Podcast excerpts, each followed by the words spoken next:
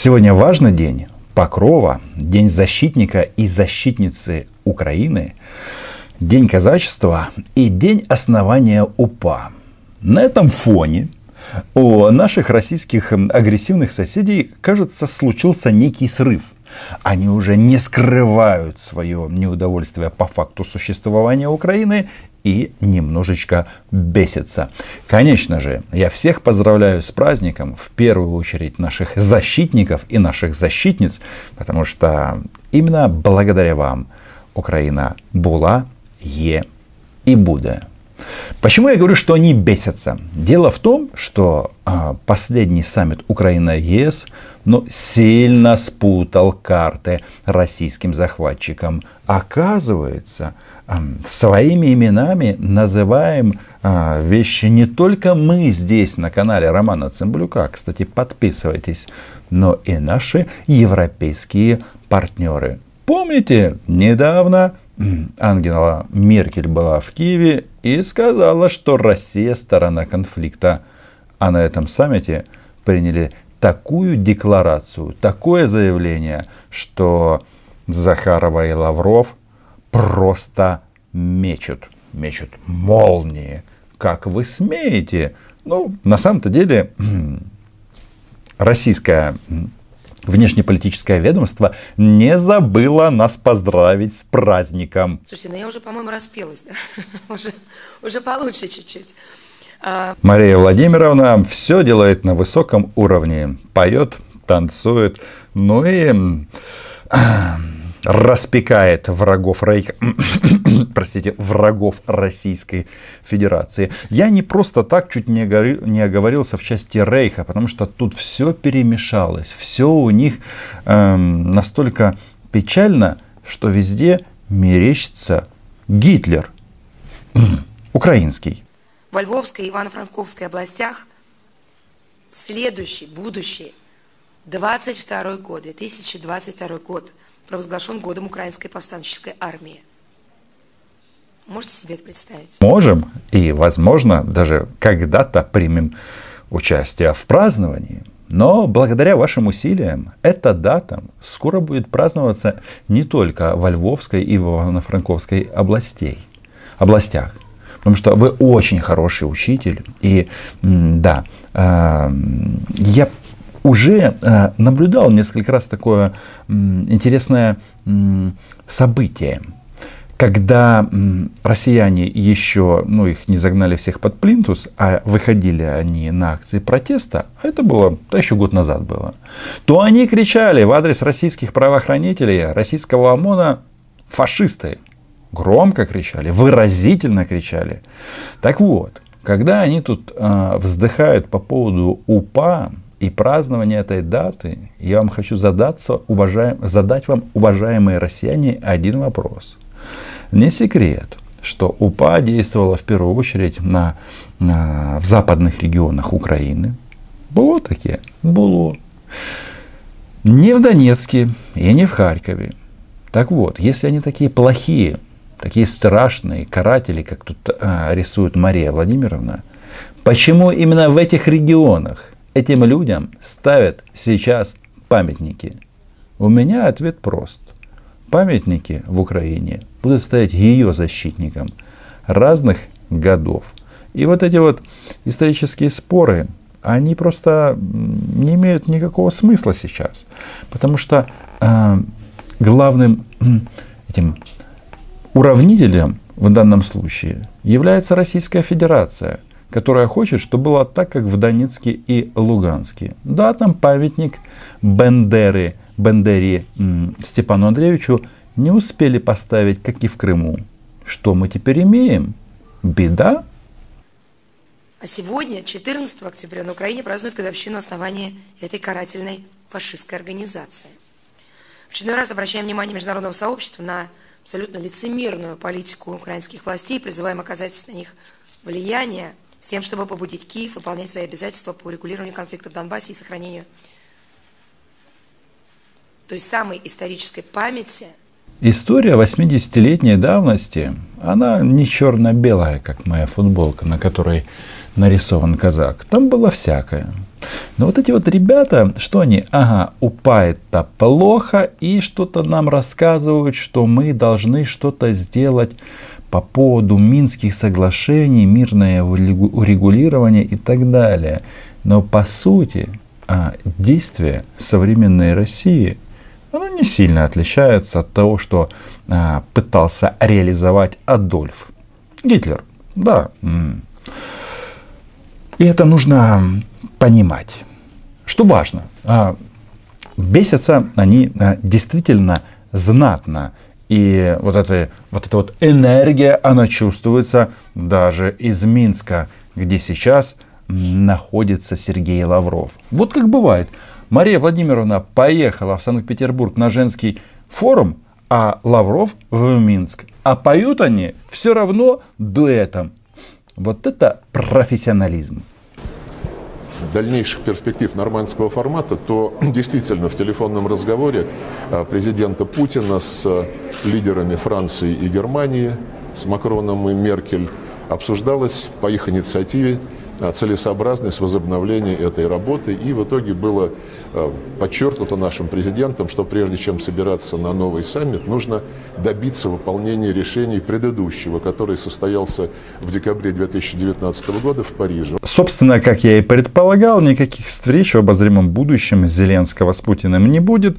Ну и слава богу, тоже мне а, это что, достижение какое-то увидеть Владимира Владимировича. Я видел, поверьте, ваша жизнь от этого не хуже и не лучше. И меня, конечно, немножко удивило, что э, с такой напористостью наши западные коллеги продвигают возобновление нормандского формата, не э, обеспечивая со своей стороны выполнение предыдущих решений, а буквально через пару дней после этого состоялся э, в Киеве саммит Евросоюз-Украина, где лишний раз было подчеркнуто, що Україна це Європа, и со стороны Украины и наших европейских коллег, конечно же, проделана колоссальная работа. И да-да-да, там в этом финальном заявлении такие вещи сказаны, что наших российских соседей это, мягко говоря, возмущает.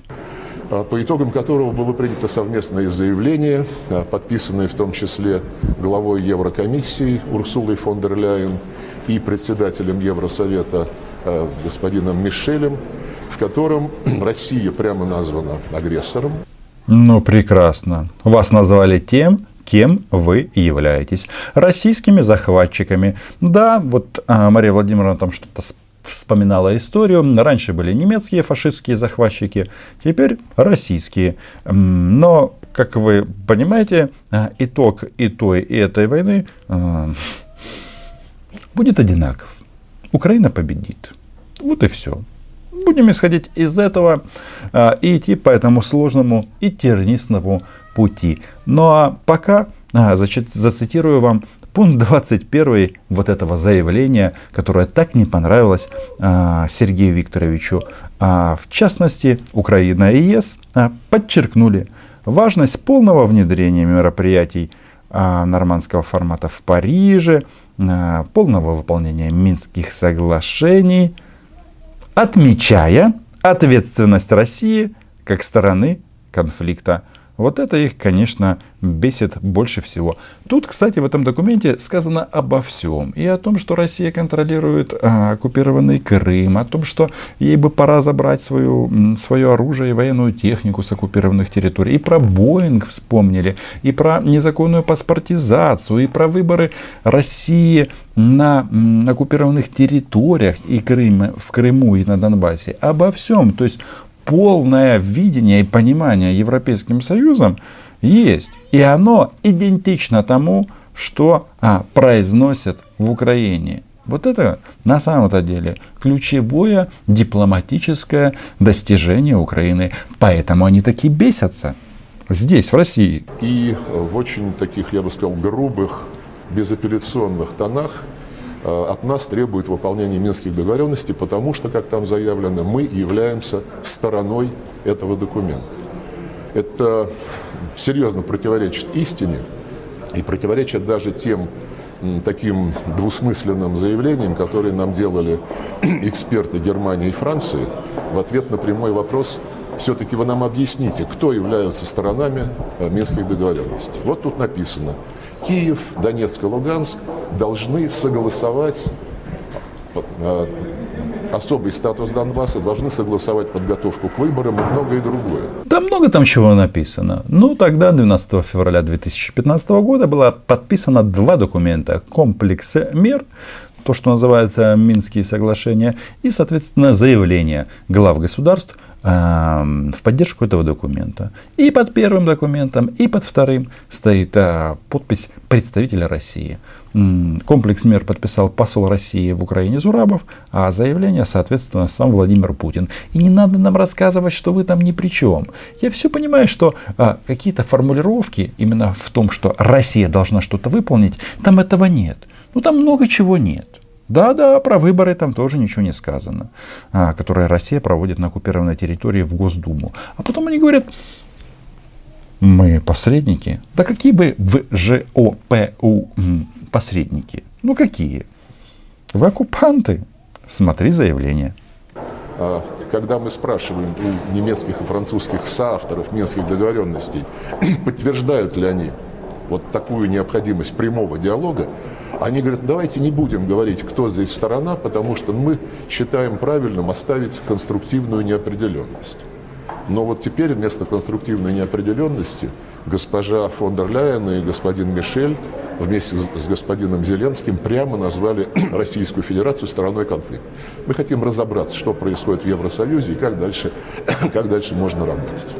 Почему немцы и французы хотят оставить вот эту определенность? Потому что они прекрасно знают, что, скорее всего, если э, россиян э, назвать агрессором в документах, во-первых, там не будет подписи России, а во-вторых, они начнут быковать. Наши российские друзья, друзья, начнут э, играть вместо шахматов в чапая, переворачивать доски, бить бутылки, орать, как вы смеете, как вы смеете нас обзывать агрессором. Э, Крым наш, Донбасс наш, Украина наш. Украинцев выдумали в австрийском э, генштабе. Давайте стрелять, давайте бомбить. Где еще пассажирские самолеты? 53-я зенитно-ракетная бригада, боевая тревога, будем сейчас кого-то сбивать ну, чтобы, чтобы нас не обижали, чтобы нас не называли агрессором и стороной конфликта.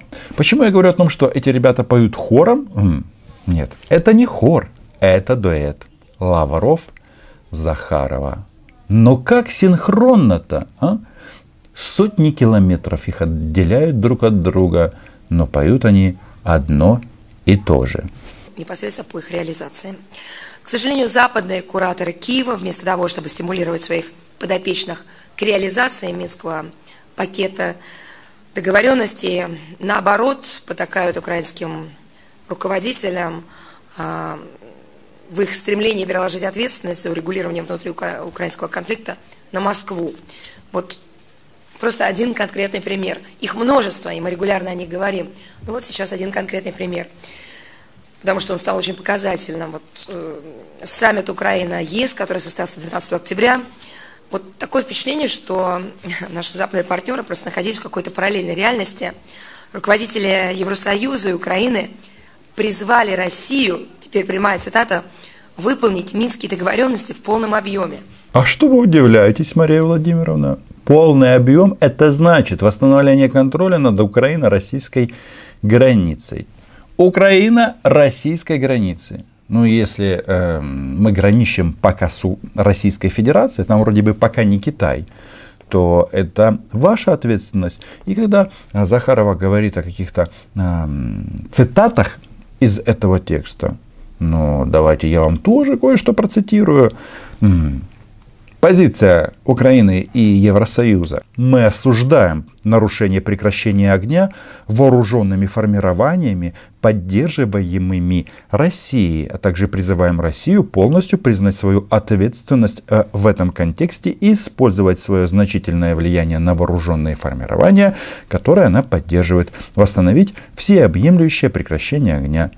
А на этом брифинге Мария Владимировна говорила, что постреливают на Донбассе. Но слушайте, если воинские формирования на оккупированных территориях подчиняются России, то с кем надо договариваться? А? С кем? С дядей м, Петей или все-таки с дядей Вовой? Ну, мне сложно предположить, э, но так следует из их призыва. Видимо, они считают, что Москва может вместо Киева предоставить Донбассу особый статус в составе Украины, объявить амнистию жителям Донецка и Луганска и провести э, на Украине конституционную реформу с акцентом на децентрализацию ее территориального устройства. Мария Владимировна, децентрализация в Украине давно проведена. И города а, украинские получили а, новые полномочия, а, новый объем финансирования. Украина меняется с каждым днем. У нас строятся аэропорты. Ryanair собирается зайти сразу в 12 аэропортов. Все это уже давно сделано, но они хотят, нет, они не хотят улучшения. Вы представляете, кстати, сколько бы у Донецка и Луганска было бы денег, если бы они остались под украинским флагом, а не под э, гнетом российских пиратов и захватчиков. Блин, там тоже все начало, начало бы меняться, как и везде. Но нет, этим ребятам они хотят, чтобы мы таким образом согласовали Конституцию Украины и чтобы э, с Кремлем, и чтобы у Кремля было право вето на Эм, решения нашей страны. Что там еще было сказано? А, про амнистию жителей. Ребята, ну зачем же так врать нагло? Женский форум же. Женщины врать не должны. Мужчины, кстати, тоже. Но про амнистию речь идет не для жителей оккупированных территорий, а для российских боевиков, людей, которые взяли каку в руки русские автоматы, нет, российские автоматы, и начали вести себя как российские боевые буряты, ну и другие м, иностранцы. Ну это, это же понятно. Мы же все-таки общаемся с специалистами, с дипломатами, с экспертами, когда я говорю о тех представителях Брюсселя, которые занимаются э, урегулированием ситуации на Украине. Для чего же они делают подобные заявления? Озабоченность, конечно, вызывает рассмотрение в Брюсселе планов по развертыванию на Украине а, военно-тренировочной миссии Евросоюза. Реализация этой инициативы, а она, кстати говоря, впрямую противоречит Минским соглашениям, будет способствовать э, милитаризации Украины и эскалации напряженности в Донбассе. Она также будет поощрять власти в Киеве к дальнейшему саботажу Минского комплекса мер да все очень просто. Объяснить российскому медведю, что да, возможно, оккупированные территории вы продолжите грабить, ну, все пока идет именно к этому, но дальше вам никто ничего не даст. Ничего. И каждый российский солдат об этом должен знать, что лучше к нам не ехать, лучше заболеть, не знаю, попроситься к маме, а, ну, чтобы потом мама не плакала. Вот, собственно, и все. А, что там? А, учебная миссия Евросоюза военная, это противоречит Минским соглашениям. Но она противоречит Минским соглашениям настолько же, насколько м- противоречит Минским соглашениям проведение выборов на оккупированных территориях. Но бесятся они здесь в порядке. Это факт. Еще вот Мария Владимировна говорит, что вот украинским военным дали право вести огонь. Ну что она забыла сказать? Одно слово ответный огонь. Тут перечислилась, перечислялась статистика на этом брифинге о м, количестве обстрелов э, на линии фронта. Общее количество э, обстрелов. Но почему-то складывается впечатление, когда слушаешь Машу, что стреляют только украинские военные. Но слово «ответный огонь» она забыла. Но вообще-то проблема в том, что говорят российские пушки на украинской земле. Мы это переживем. Мы все преодолеем. Потому что мы украинцы. Мы защищаем свою страну и свою землю. И это на самом-то деле перечеркивает а, все вот эти вот трудности, которые были, которые будут. То есть это все нивелируется. А Украина была, е и будет. Ну и с праздниками вас! Бережіть себе та Україну! Чао!